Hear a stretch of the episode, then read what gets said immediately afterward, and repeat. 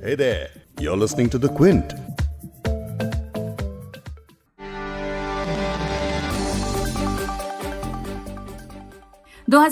में corona virus के अलावा भी काफ़ी कुछ ऐसा हुआ जिसे आने वाले कई सालों तक याद रखा जाएगा इंडियन जुडिशरी में इस साल कई ऐसी चीज़ें हुई जिन्हें लेकर आगे ज़रूर चर्चा होगी। फिर चाहे वो प्रशांत भूषण के दो ट्वीट्स को लेकर कंटेम्प्ट ऑफ़ कोर्ट वाला मामला हो, या फिर ऐसे मामले जिन पर कोर्ट ने उस तरह से काम नहीं किया जैसी उम्मीद थी। कई मामलों में हाई कोर्ट के फैसले, सुप्रीम कोर्ट के फैसलों से बेहतर दिखे और दोनों के किसी भी केस को समझने के तरीकों में फ़र्क नज़र आया। कई ज़रूरी मामलों पर देरी से सुनवाई हुई और कई गैर ज़रूरी मामलों को ज़्यादा अहमियत दी गई। कुल मिलाकर ये साल इंडियन जुडिशरी के लिए काफ़ी चुनौती भरा रहा। 2020 में हुए कुछ अहम और बड़े मामलों की रोशनी में आज भारत के कोर्ट्स की परफॉर्मेंस पर बात करेंगे। मसलन सीएए विरोध प्रदर्शन हो या कश्मीर में आर्टिकल 370 हटाने से संबंधित याचिकाएँ हों। प्रवासी मजदूरों के पलायन को लेकर याचिकाएँ हों या नफरत फैलाने वाले टीवी चैनल्स के खिलाफ कोई लीगल स्टैंड लेना हो। इन केसेस ने भारत की जुडिशरी के तरीकों को समझने का मौका दिया है। अब ये तरीके सही हैं या गलत हैं, इन्हीं पर आज इस पॉडकास्ट में बात करेंगे। क्विंट हिंदी पर आप सुन रहे हैं बिग स्टोरी हिंदी। मैं हूँ फबेहा सैयद। ये साल हमारी न्यायपालिका जिसे सबसे बड़ा दर्जा दिया जाता है उसके लिए कैसा रहा इस पर बात करने के लिए मुझे पॉडकास्ट में अब ज्वाइन कर रहे हैं क्विंट के लीगल एडिटर वकाशा सचदेव। हमें ज्वाइन करने के लिए बहुत बहुत शुक्रिया वकाशा। नहीं नहीं मेरे लिए बहुत बड़ा प्लेजर है। हमारे सब लिसनर्स के, के, के साथ बात करने आ, इन सब चीज़ों के बारे में क्योंकि ये बहुत ही जैसे आपने बोला एक बहुत चैलेंजिंग और मोमेंटस साल हुआ है जुडिशरी के लिए। तो उसके बारे में चर्चा करने के लिए तो बहुत इम्पोर्टेंट चीज़ है। तो मेरे लिए भी काफ़ी खुशी है कि हम इसके बारे में बात करें और अगर हम इसको ठीक तरह से बात कर दें तो होपफुली ये कमेंट्स भी कुछ काम के आ जाएँगे कोर्ट के लिए जुडिशरी के लिए अगले साल। वकाशा साल की शुरुआत ही एंटी सी ए प्रोटेस्ट को लेकर जो कानूनी कार्रवाई हुई, उसके साथ हुई। चाहे प्रोटेस्टर्स की सुरक्षा की बात हो या फिर सीएए की वैलिडिटी को सवाल करती हुई याचिकाएँ हों, इन मामलों को लेकर इस साल सुप्रीम कोर्ट और हाई कोर्ट के एटीट्यूड्स में काफ़ी फ़र्क दिखा है। सुप्रीम कोर्ट ने तुरंत एक्शन उस तरह नहीं लिया जिस तरह हाई कोर्ट ने लिया है। तो इस तरह के जो मोमेंट्स रहे हैं इस साल उन पर मैं बात करना चाहूँगी।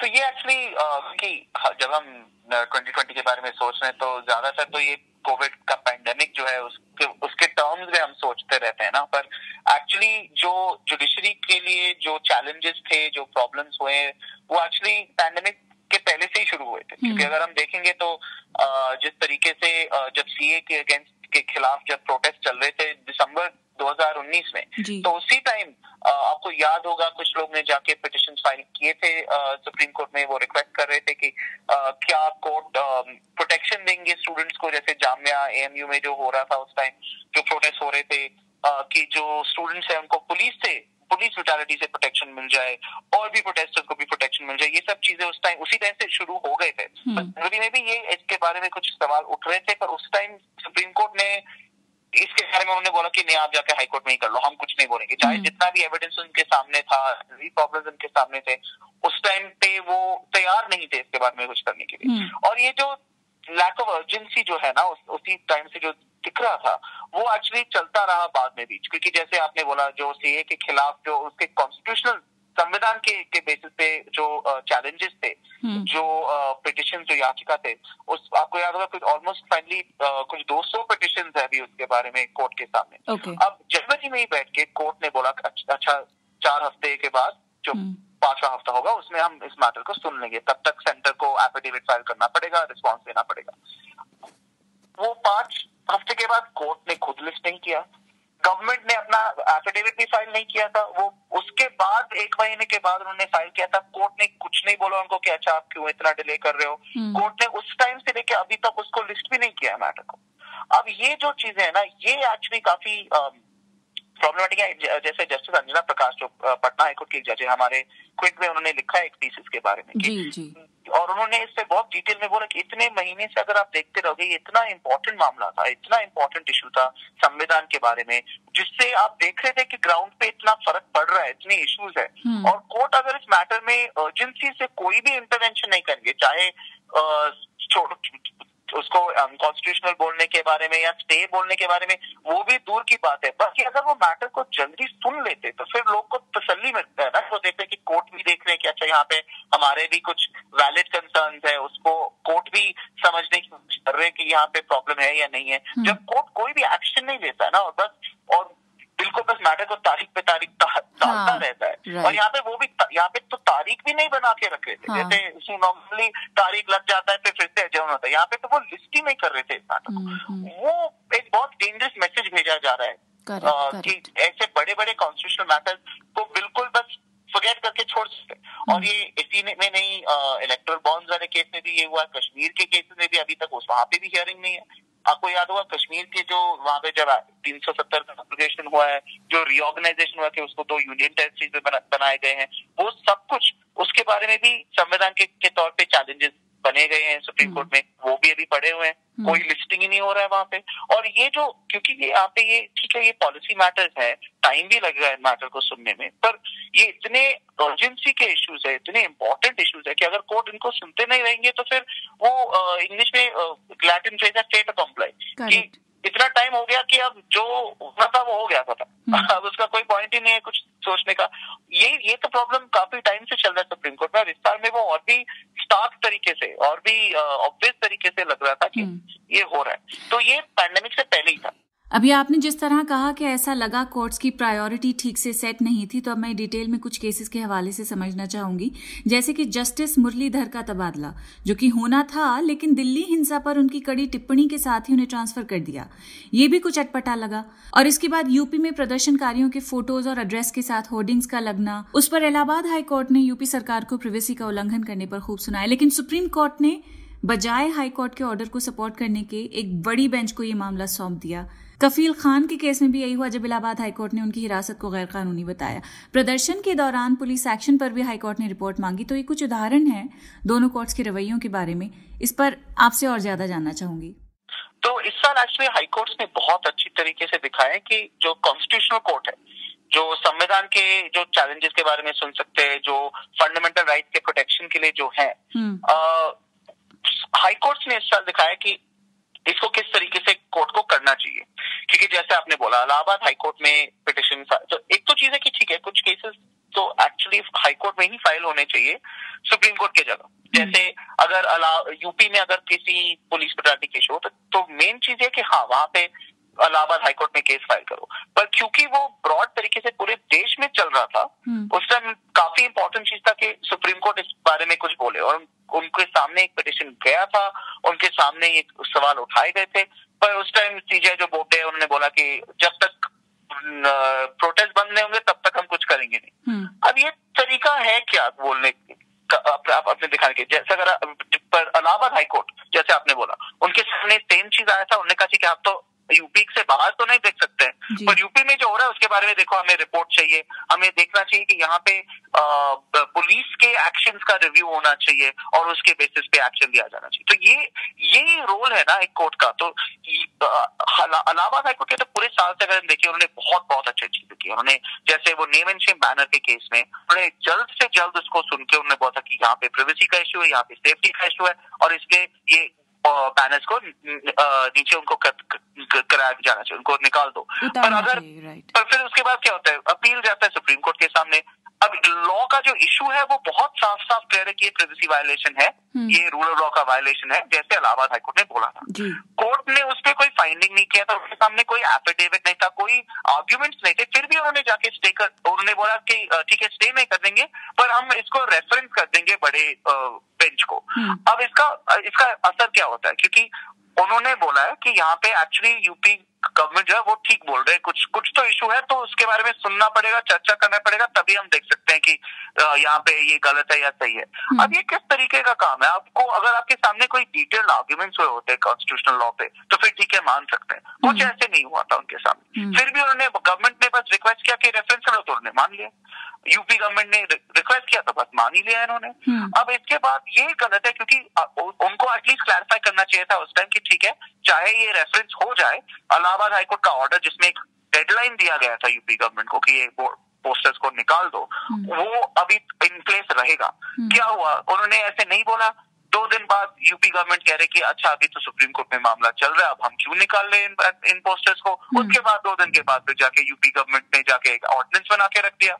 अब ये सब चीज़ें अगर करते रहेंगे तो यही तो प्रॉब्लम है ना कि हाईकोर्ट अर्जेंसी से चीज़ कर रहे हैं और वो नहीं मान रहे। कर्नाटका हाईकोर्ट सीए के प्रोटेस्टर्स के लिए। मार्च में मैंगलोर में अगर आपको याद होगा बहुत बहुत बड़ा प्रोटेस्ट हुआ था। जी, जी, और वहाँ से बहुत शॉकिंग विजुअल्स आए थे क्योंकि पुलिस का दिखाया जा रहा था कि लोग दूर दूर खड़े और पुलिस बिना देख के गन चला रहे हैं। Right hmm. अब उस प्रोटेस्ट के बाद उन्होंने 21 लोग को अरेस्ट किया था। मैंगलोर में। हम्म। अब उन 21 लोग को जब वो उन्होंने अरेस्ट किया था फिर उस पर लिखा था कि यार ये टीएफआई के लोग हैं ये ये है ये वो है ये दंगे कर रहे थे ये सब कुछ पिटिशन डाल दो वॉर अगेंस्ट द स्टेट के चार्जेस डाल दो सब कुछ। जो भी वो निकाल सकते थे आईपीसी के अंदर उन्होंने निकाल दिया उनके। अब कर्नाटक हाईकोर्ट ने देखा अच्छा ये एफआईआर क्या है क्या एविडेंस है क्या है आपके पास? उनने उनको पता चला कि कुछ भी नहीं था इनके पास हम्म। कोई भी एविडेंस नहीं था वीडियो नहीं था विटनेस नहीं था स्टेट कुछ भी नहीं है जी बस वो कह रहे कि अच्छा ये लोग पीएफआई से कनेक्टेड है तो इन्होंने ही दंगे शुरू किए एक तो हम्म। पीएफआई का तो ये साल भर चलता रहा है पर अभी तक उनको बैन नहीं किया गया उनको टेररिस्ट ऑर्गेनाइजेशन ने बना के रखा है तो ये पीएफआई पीएफआई बोल के पता नहीं क्या उनको क्या समझ में आता है पता नहीं हम्म। पर कर्नाटक हाईकोर्ट ने बोला नहीं हम हम जाके इस फैक्ट को हम देख रहे हैं कि आपके पास क्या एविडेंस है क्या केस है और यहाँ पे केस बिल्कुल ही नहीं है। हम्म। तो ठीक है हम तो अभी इसको रूल नहीं करेंगे पर एटलीस्ट इनको बेल पे छोड़ दिया जाए जब आपके पास एविडेंस हो आप ट्रायल अब ये इतना अच्छा ऑर्डर है पूरा डिटेल रीजनिंग था उन्होंने सब कुछ जो कोर्ट को करना था उन्होंने कर लिया। सुप्रीम कोर्ट में जाके अपील फ़ाइल किया गया। सुप्रीम कोर्ट बोलते हैं अच्छा ठीक है हम बेल ऑर्डर को स्टे कर देंगे। कोई रीजन नहीं देते कि अच्छा यहाँ पे स्टेट गवर्नमेंट के पास एक्चुअली एविडेंस है। नहीं नहीं नहीं देखो यहाँ पे वीडियो का इशू है। ऐसे अगर होता तो फिर मान भी सकते ना कि ज़रूरत था यहाँ पे स्टे ऑर्डर के लिए कुछ नहीं था कोई रीजनिंग ही नहीं है। हम्म। छह महीने के बाद सुप्रीम कोर्ट खुद ही अपने पुराने ऑर्डर को दर्ज करके कहते हैं नहीं नहीं ठीक है अब इनको छोड़ दो। अब पॉइंट ये कि अभी भी आपने रीजन दिया कि चेंज क्या हुआ? फ़र्क क्या हुआ? असर क्या हुआ? कुछ बताया नहीं है। हम्म। और इस तरीके से आप एक्चुअली एक कॉन्ट्रास्ट ही देख सकते हैं कि क्या प्रॉब्लम्स हो रहे हैं सुप्रीम कोर्ट में। क्योंकि हाईकोर्ट सवाल उठा रहे हैं वो पूछ रहे हैं पुलिस से कि क्या कर रहे हो। गवर्नमेंट से पूछ रहे हैं आप क्या कर रहे हो? यहाँ पे एविडेंस क्या है? हम्म। प्रोसीजर फॉलो हुआ है या नहीं? हम्म। और सुप्रीम कोर्ट ये सवाल तो उठाते ही नहीं है। अगर आप अम, इलाहाबाद हाईकोर्ट के और भी जजमेंट्स देखेंगे इस साल में जो हुए अ, ये जो लव जिहाद के बारे में इतना जो ड्रामा बना के रखा है जी, जी। इतना जो हम्म, बवाल बना के रखा है उसके बारे में ये अगर आप देखोगे इसके लिए एविडेंस तो है नहीं कोई इशू भी नहीं है अ, जो लीगल इशू है वो ये है कि क्या कोई अपने धर्म परिवर्तन करके वो शादी करे ये गलत है ये गैर कानूनी है ये लीगल है नहीं।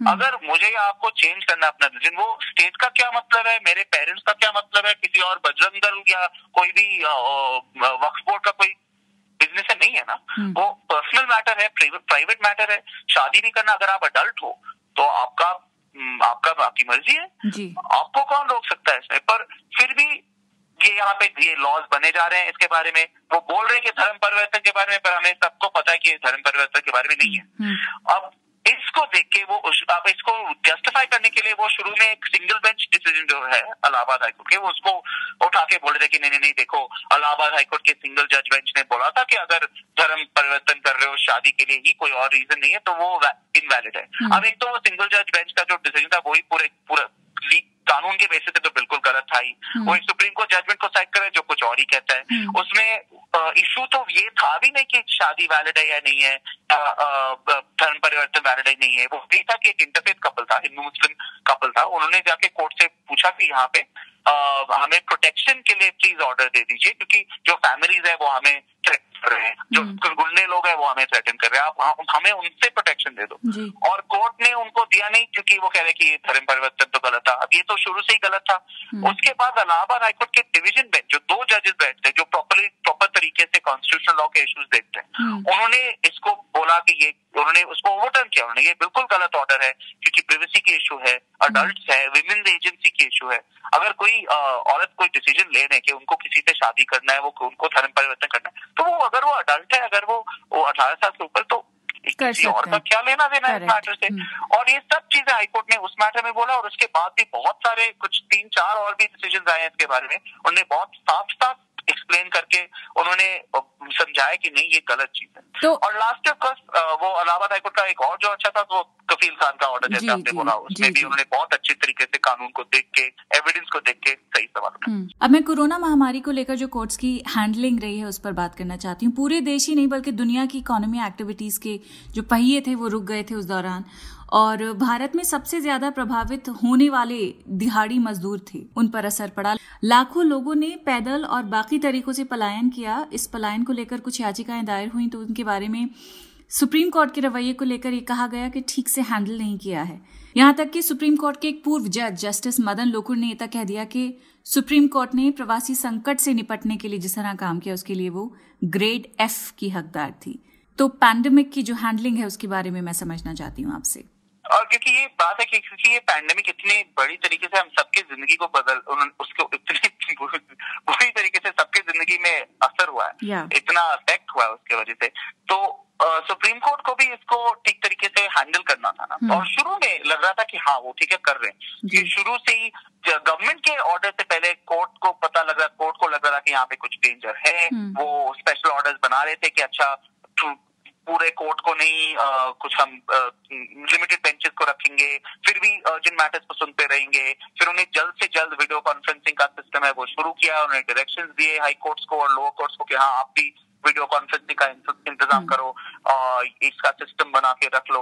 तो ये सब चीज़ें शुरू में बहुत अच्छा लग रहा था। और कोर्ट ने एक और भी एक बहुत सारी चीज़ उन्होंने खुद अपने स्टो मोटो उन्होंने बोला था कि देखो जेल में इतने लोग हैं तो वहाँ पे क्योंकि हमारे जेल में वो जो कैपेसिटी है उससे ज़्यादा लोग रख, रखे हम्म, जाते हैं तो हम्म, कोर्ट हम्म। ने खुद बोला था कि ये एक इशू है इसको प्रॉब्लम बचाने के लिए हमें ऑर्डर्स पास करना चाहिए। हर स्टेट में उन्होंने एक कमेटी का सेटअप कराया गया था कि वो देखे कि किस तरीके से लोग को परोल पे भेज दिया जाए बेल पे भेज दिया जाए ताकि जेल में प्रॉब्लम ना हो। तो इस टाइम लग रहा था जब शुरू हुआ था मार्च में कि ठीक है कोर्ट को पता लग रहा है कि यहाँ पे वो सीरियस तरीके से अर्जेंट तरीके से इस मामले को देख रहे हैं और वो ऐसे चीज़ करते रहेंगे जिससे जस्टिस जो इंसाफ है वो होगा सबके लिए हम्म, हम्म। पर माइग्रेंट क्राइसिस में ये पूरा खत्म ही हो गया क्योंकि क्राइसिस के शुरू में शुरुआत में लोग पिटिशन फ़ाइल कर रहे थे क्योंकि पता चल गया था कि गवर्नमेंट ने तो कुछ इंतज़ाम नहीं किया इन लोगों के लिए हम्म। लोग चल के जा रहे घर पे उनके लिए खाना नहीं है है रेस्ट शेल्टर नहीं क्या? जैसे आपने बोला दिहाड़ी के जो लेबरर्स है जो जो काम करते हैं उनके पास वो तो रोज के रोज के बेसिस पे चलते हैं। उनके हम्म। पास क्या होगा तीन तीन महीने के लिए लॉकडाउन में बैठने के लिए रेंट के लिए खाने पीने के लिए कहाँ होगा उनके पास? क्योंकि डे टू डे के का जो अर्निंग है अब ये तो गवर्नमेंट को सोचना चाहिए था कि इसके बारे में कुछ करना चाहिए उन्होंने किया नहीं। हम्म। फिर जब प्रॉब्लम हो रहे हैं शुरुआत में क्या बोलते हैं? सोलिसिटर जनरल जाके बोलता है कोर्ट को कि कोई माइग्रेंट है ही नहीं रोड पे हम्म। हम देख रहे थे हम हमारे खुद के रिपोर्टर जाके वीडियोस बना रहे थे और भी चैनल्स के थे न्यूज़पेपर के थे सबके थे जो जाके देख रहे थे कि प्रॉब्लम्स क्या हो रहा है गवर्नमेंट आपके कोर्ट को बोलते कि कोई रोड पे नहीं है और कोर्ट मान भी जाता है जी। फिर जब बाद में शुरू प्रॉब्लम होता है वो कहते हैं कि नहीं नहीं नहीं जो भी जो भी गए हैं सड़क पे फेक न्यूज़ की वजह से गए हम्म। वो उनको एक्चुअली कोई प्रॉब्लम नहीं था लोग कुछ लोगों ने गलत तरीके से बोला कि उनको प्रॉब्लम होगा इसलिए वो जाके निकल गए अरे उनके पास खाना नहीं है पीना नहीं है उनको घर ही जाना पड़ेगा और क्या करेंगे वो लोग हम्म। और ये इतना इजी सवाल है पूछने के लिए कि ठीक है आप ये कह रहे हो पर एक्चुअली सिचुएशन क्या है नहीं गवर्नमेंट कोर्ट के ऑर्डर में उन्होंने पूरे तरीके से गवर्नमेंट का ये आर्ग्यूमेंट एक्सेप्ट किया है हम्म। और इसके वजह से उन्होंने कुछ काफ़ी जो इम्पोर्टेंट शुरुआत में ही पिटिशन लग गए थे कि शेल्टर कराओ खाने का इंतज़ाम करो उनको मनरेगा के वेजेस का एक सिस्टम बना दो। बहुत बहुत इंटरेस्टिंग आइडियाज़ आए थे कुछ लोग से। शुरुआत में ही। हम्म। जिससे काफ़ी लोग लो के जो लाइवलीहुड है उनके जो वो उनको बचा बचाया जा सकता था हम्म। ये जो माइग्रेंट्स के लिए। Court hmm. ने इन सबको डिसमिस करके बोला कि नहीं नहीं हम हमने गवर्नमेंट सब ठीक करेगी। करेक्ट अब इसके बाद फिर जब जब तक ट्रेन का इशू शुरू हो गया फिर सोलिसिटर जनरल आके कह रहे हैं कि नहीं नहीं नहीं वो ट्रेन के लिए वेट कर लेते ये क्या प्रॉब्लम है? हम्म। फिर उसके बाद वो कह रहे हैं कि ट्रेन में किसी को चार्ज भी नहीं कर रहे हैं क्योंकि लोग डेस्परेशन में उस टाइम रेलवे उनसे टिकट ले रहे हैं। गवर्नमेंट कहते हैं कोर्ट में कि नहीं हम कुछ चार्ज नहीं कर रहे बाद में हमें पता चला कि वो चार्ज कर ही रहे हैं।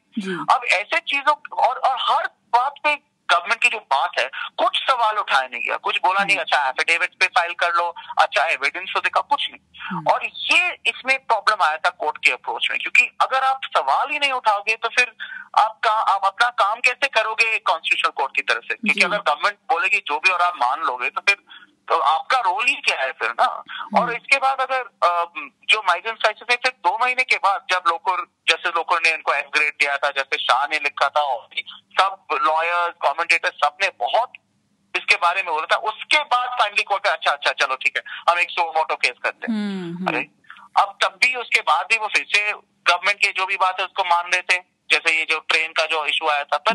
पॉइंट ये कि अगर वो वो पिटिशन को ठीक से सुन लेते मार्च में मई जून तक नहीं अगर मार्च में ही सुन लेते तो फिर ये चीज़ें को अच्छी तरीके से एड्रेस किया जा सकता है क्योंकि जिनके पास प्रिविलेज है तो वो दो महीने तक चला सकते हैं। जिनका नहीं।, नहीं है तो उनके दो महीने में ही उनका पूरा ज़िंदगी खराब हो जाएगा ना। बिल्कुल सही। और कोर्ट कोर्ट का इसमें क्योंकि कोर्ट का सुप्रीम कोर्ट ऑफ़ इंडिया जो है वो देश के सबसे पावरफुल कोर्ट है। हम्म। अगर उनका जूरिस्डिक्शन देखो उनके पावर देखो कि वो कर क्या क्या सकते हैं क्योंकि बहुत सारे जो सुप्रीम कोर्ट है जैसे यूएस सुप्रीम कोर्ट देखो वो बहुत कम केसेस सुनते हैं। वो कहते हैं कि नहीं नहीं नहीं यहाँ पे हमारा फॉर्मेट होता है ऐसे ही टाइप के केसेस सुनेंगे उसी टाइप के फॉर्मेट ऐसे होना चाहिए। अगर डिटेल तरीके से वो प्रोसीजर नहीं फॉलो किया जाए तो हम सुन नहीं सकते हैं। हम्म। अगर हम सुन भी ले तो हम हमारे पास हम रिस्ट्रिक्ट करके हम बहुत सारी चीज़ों में इंटरफियर नहीं कर सकते। सुप्रीम कोर्ट ऑफ़ इंडिया जो उनके पास सबसे बड़ा पावर्स है। वो कोई भी टाइप के केस सुन सकते हैं। वो पीआईएल जब शुरू हुआ उसके बाद तो कोई भी चीज़ सुन सकते हैं। और उनका जो पावर है आर्टिकल 142 कॉन्स्टिट्यूशन के अंदर वो उनका एक इंसाफ करने का पावर है। वो लिखा है उसे कंप्लीट जस्टिस करने के लिए कुछ भी कर सकते हो कोर्ट कोई भी ऑर्डर्स पास कर सकते हैं। तो कोर्ट के पास इतना सारा पावर है। तो जब यहाँ पे ये कितना बड़ा क्राइसिस था सोशल जस्टिस का इशू था लोगों के जान के खतरे का इशू था उनके पास इतना जो अगर इस- क्योंकि गवर्नमेंट ऑब्वियसली उनको काम करना ही था इसमें पर उसके बाद उसको ठीक तरीके से करने के लिए और इंसाफ करने के लिए सुप्रीम कोर्ट का एक बहुत बड़ा रोल था। और उन्होंने वो ठीक से नहीं किया। अगर हम बहुत सच सच बोलेंगे तो उन्होंने आ, हम उनके ऑर्डर्स के बेसिस पे हम मैं कोई अपना ओपिनियन नहीं बोल रहा हूँ। उनके खुद के ऑर्डर्स के बेसिस पे तो उन्होंने एक्शन लिया ही नहीं। हम्म। और अगर आप एक्शन नहीं लोगे तो फिर इंसाफ नहीं होगा। तो ऐसे सिंपल चीज़ तो है। प्रकाशा जैसा आपने बताया कि कोर्ट के पास खूब पार है जिसे वो इस्तेमाल कर सकती है लेकिन इस साल ऐसा बहुत कुछ हुआ जब कोर्ट चाहती तो कई मामलों में एक बेंचमार्क सेट कर सकती थी। मिसाल के तौर पर सुदर्शन न्यूज़ और हिट स्पीच का केस इस मामले में वो जो पार की आप बात कर रहे थे उसका इस्तेमाल बहुत कम नज़र आया जबकि प्रशांत भूषण के दो ट्वीट्स को लेकर काफ़ी बड़ा मामला बना। ऐसे कई और भी मामले हैं तो क्या इसे मिस्ड अपॉर्चुनिटी का केस कह सकते हैं? कोर्ट की जो प्रायोरिटाइजेशन है ना जिस तरीके से वो urgency में इशू को सुनेंगे एक्शन लेंगे उसमें प्रॉब्लम दिख रहे हैं। हम्म। क्योंकि शुरू होता है कि अगर आप देखो जैसे हमने प्रोटेस्ट के बारे में हम बात कर रहे थे जैसे आपने बोला जस्टिस मुरलीधर ने वो वो जाके इतने अच्छे ऑर्डर्स पास करे थे दिल्ली राइट के बारे में। अब उनका ट्रांसफ़र इम्पेंडिंग था वो तो पता ही था पर अर्जेंटली नहीं होना था। उसी दिन को जब वो गवर्नमेंट और दिल्ली पुलिस के खिलाफ ऑर्डर पास कर रहे हैं। जब उनके उनके वजह से ऑर्डर्स गए थे कि एम्बुलेंसेस को ले जाओ अ, लोगों की जान बचा लो उधर जहाँ पे जब राइट में जब दंगे में इतना प्रॉब्लम होता है दिल्ली में हम्म। उनके ऑर्डर के बेसिस पे कुछ रिलीफ चल रहा था। अगले दिन जब थोड़ा बहुत अब पुलिस और अ, के बारे में जब सवाल उठाए जा रहे थे उनको ट्रांसफ़र उसी रात को करने की क्या ज़रूरत थी ना? अगर उसमें फिर कोलिजियम ने बहुत जल्दी से उन्होंने इमीडिएटली कर दिया था। अब हम्म। ये प्रॉब्लम है फिर हम जाके देख लें कि अगर अ, जैसे आपने बोला प्रशांत भूषण का केस आ जाता है ट्वीट तो है एक महीने के अंदर पूरा केस शुरू हो गया सुओ मोटो केस हो गया पिटिशन जो एक गलत डिफेक्टिव पिटिशन था उसको करेक्ट करके उन्होंने पूरा एक अपना खुद का केस बना के रखा था हम्म। हियरिंग्स हो गए डिसीज़न हो गया सेंटेंसिंग हो गया सब कुछ हम्म। अगर पर जैसे और भी चीज़ों हैं चीज़ें हैं जहाँ पे इतना अर्जेंसी है उनको तो सुनाया नहीं जा रहा है हम्म। और ये जो ये सम, ये समझने में बहुत दिक्कत है कि अगर आप इतने जल्द तरीके से देखो कि प्रशांत भूषण के दो ट्वीट है बस चलो ये तो सुप्रीम कोर्ट का जो पूरा इंस्टीट्यूशन है उसके सब- वो खतरे में डाल दिया पर जब ये जो टीवी चैनल्स पे इतना सारा गंद फैलाया जाता है इतना सारा नफरत फैलाया जाता है उसको जल्द तरीके से नहीं सुनते सुदर्शन न्यूज़ एक्चुअली लग रहा था कि वो करेंगे कुछ क्योंकि वहाँ पे अगर याद होगा शुरू में दिल्ली हाईकोर्ट ने एक स्टे रखा था फिर वो निकाल दिया गया था हम्म, फिर उसके हम्म। बाद सुप्रीम कोर्ट ने कुछ एपिसोड के बाद जस्टिस चंद्रचूड के और के बेंच ने बोला था कि नहीं एक्चुअली आप इसको आप बंद करो और कोई एपिसोड नहीं दिखा सकते जब तक आप हमें गारंटी नहीं दिखा सकते कोई एश्योरेंस नहीं दे सकते हो कि आप ये नफरत स्पीच नहीं करोगे वहाँ हम्म। क्योंकि वो अगर आपको आपने कुछ एपिसोड उसकी चीज़ें देखे ना तो वो बिल्कुल बस उसमें कोई एविडेंस ही नहीं था उनके पास वो क्या बोल रहे थे वो बोलने बोलने बोलने की कोशिश कर रहे थे कि जो एक कोचिंग इंस्टीट्यूट है जो मुस्लिम स्टूडेंट्स को कोचिंग देते हैं यूपीएससी के लिए कि वो वहाँ पे उनको कुछ फंडिंग मिलता है कुछ लोगों से जो उनका टेररिस्ट लिंक है।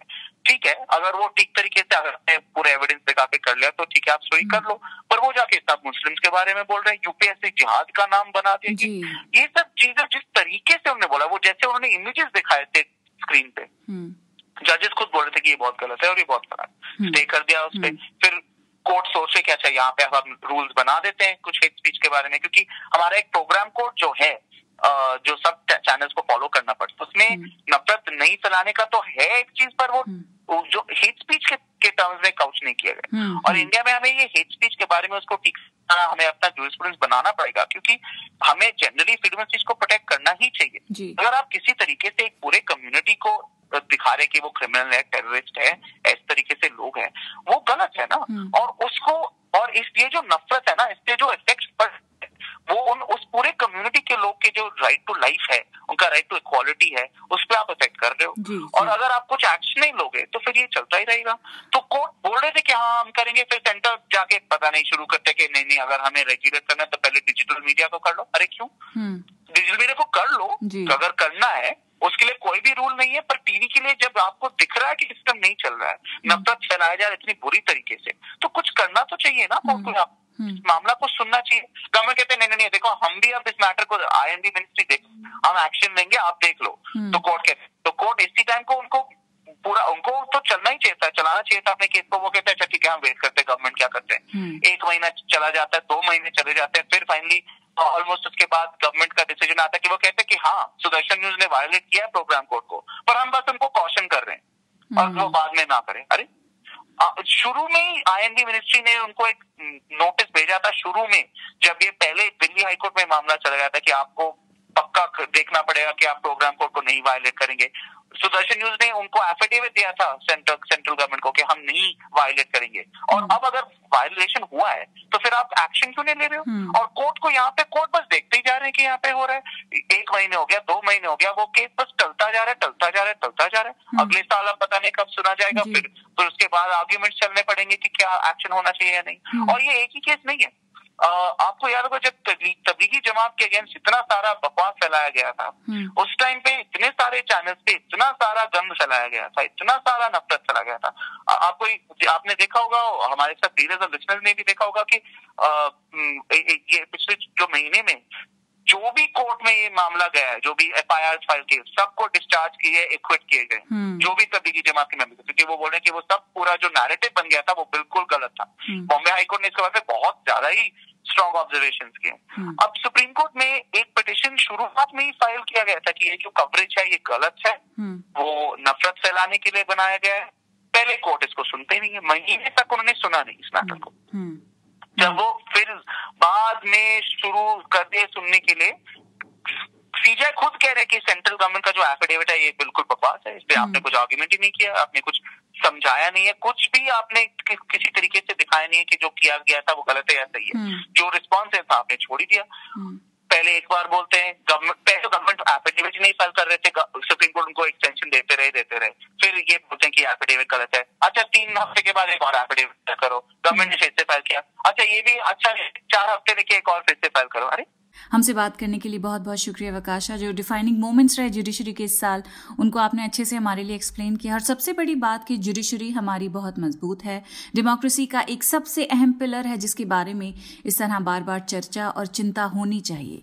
और क्योंकि एक निर्दोष और सताए गए शख्स का आखिरी सहारा कोर्ट ही होता है, और उसमें बैठे जजेस ही वो लोग हैं जिनसे काफ़ी उम्मीदें होती हैं, क्योंकि उन्हीं से न्याय की गुहार लगाई जा सकती है। बिल्कुल।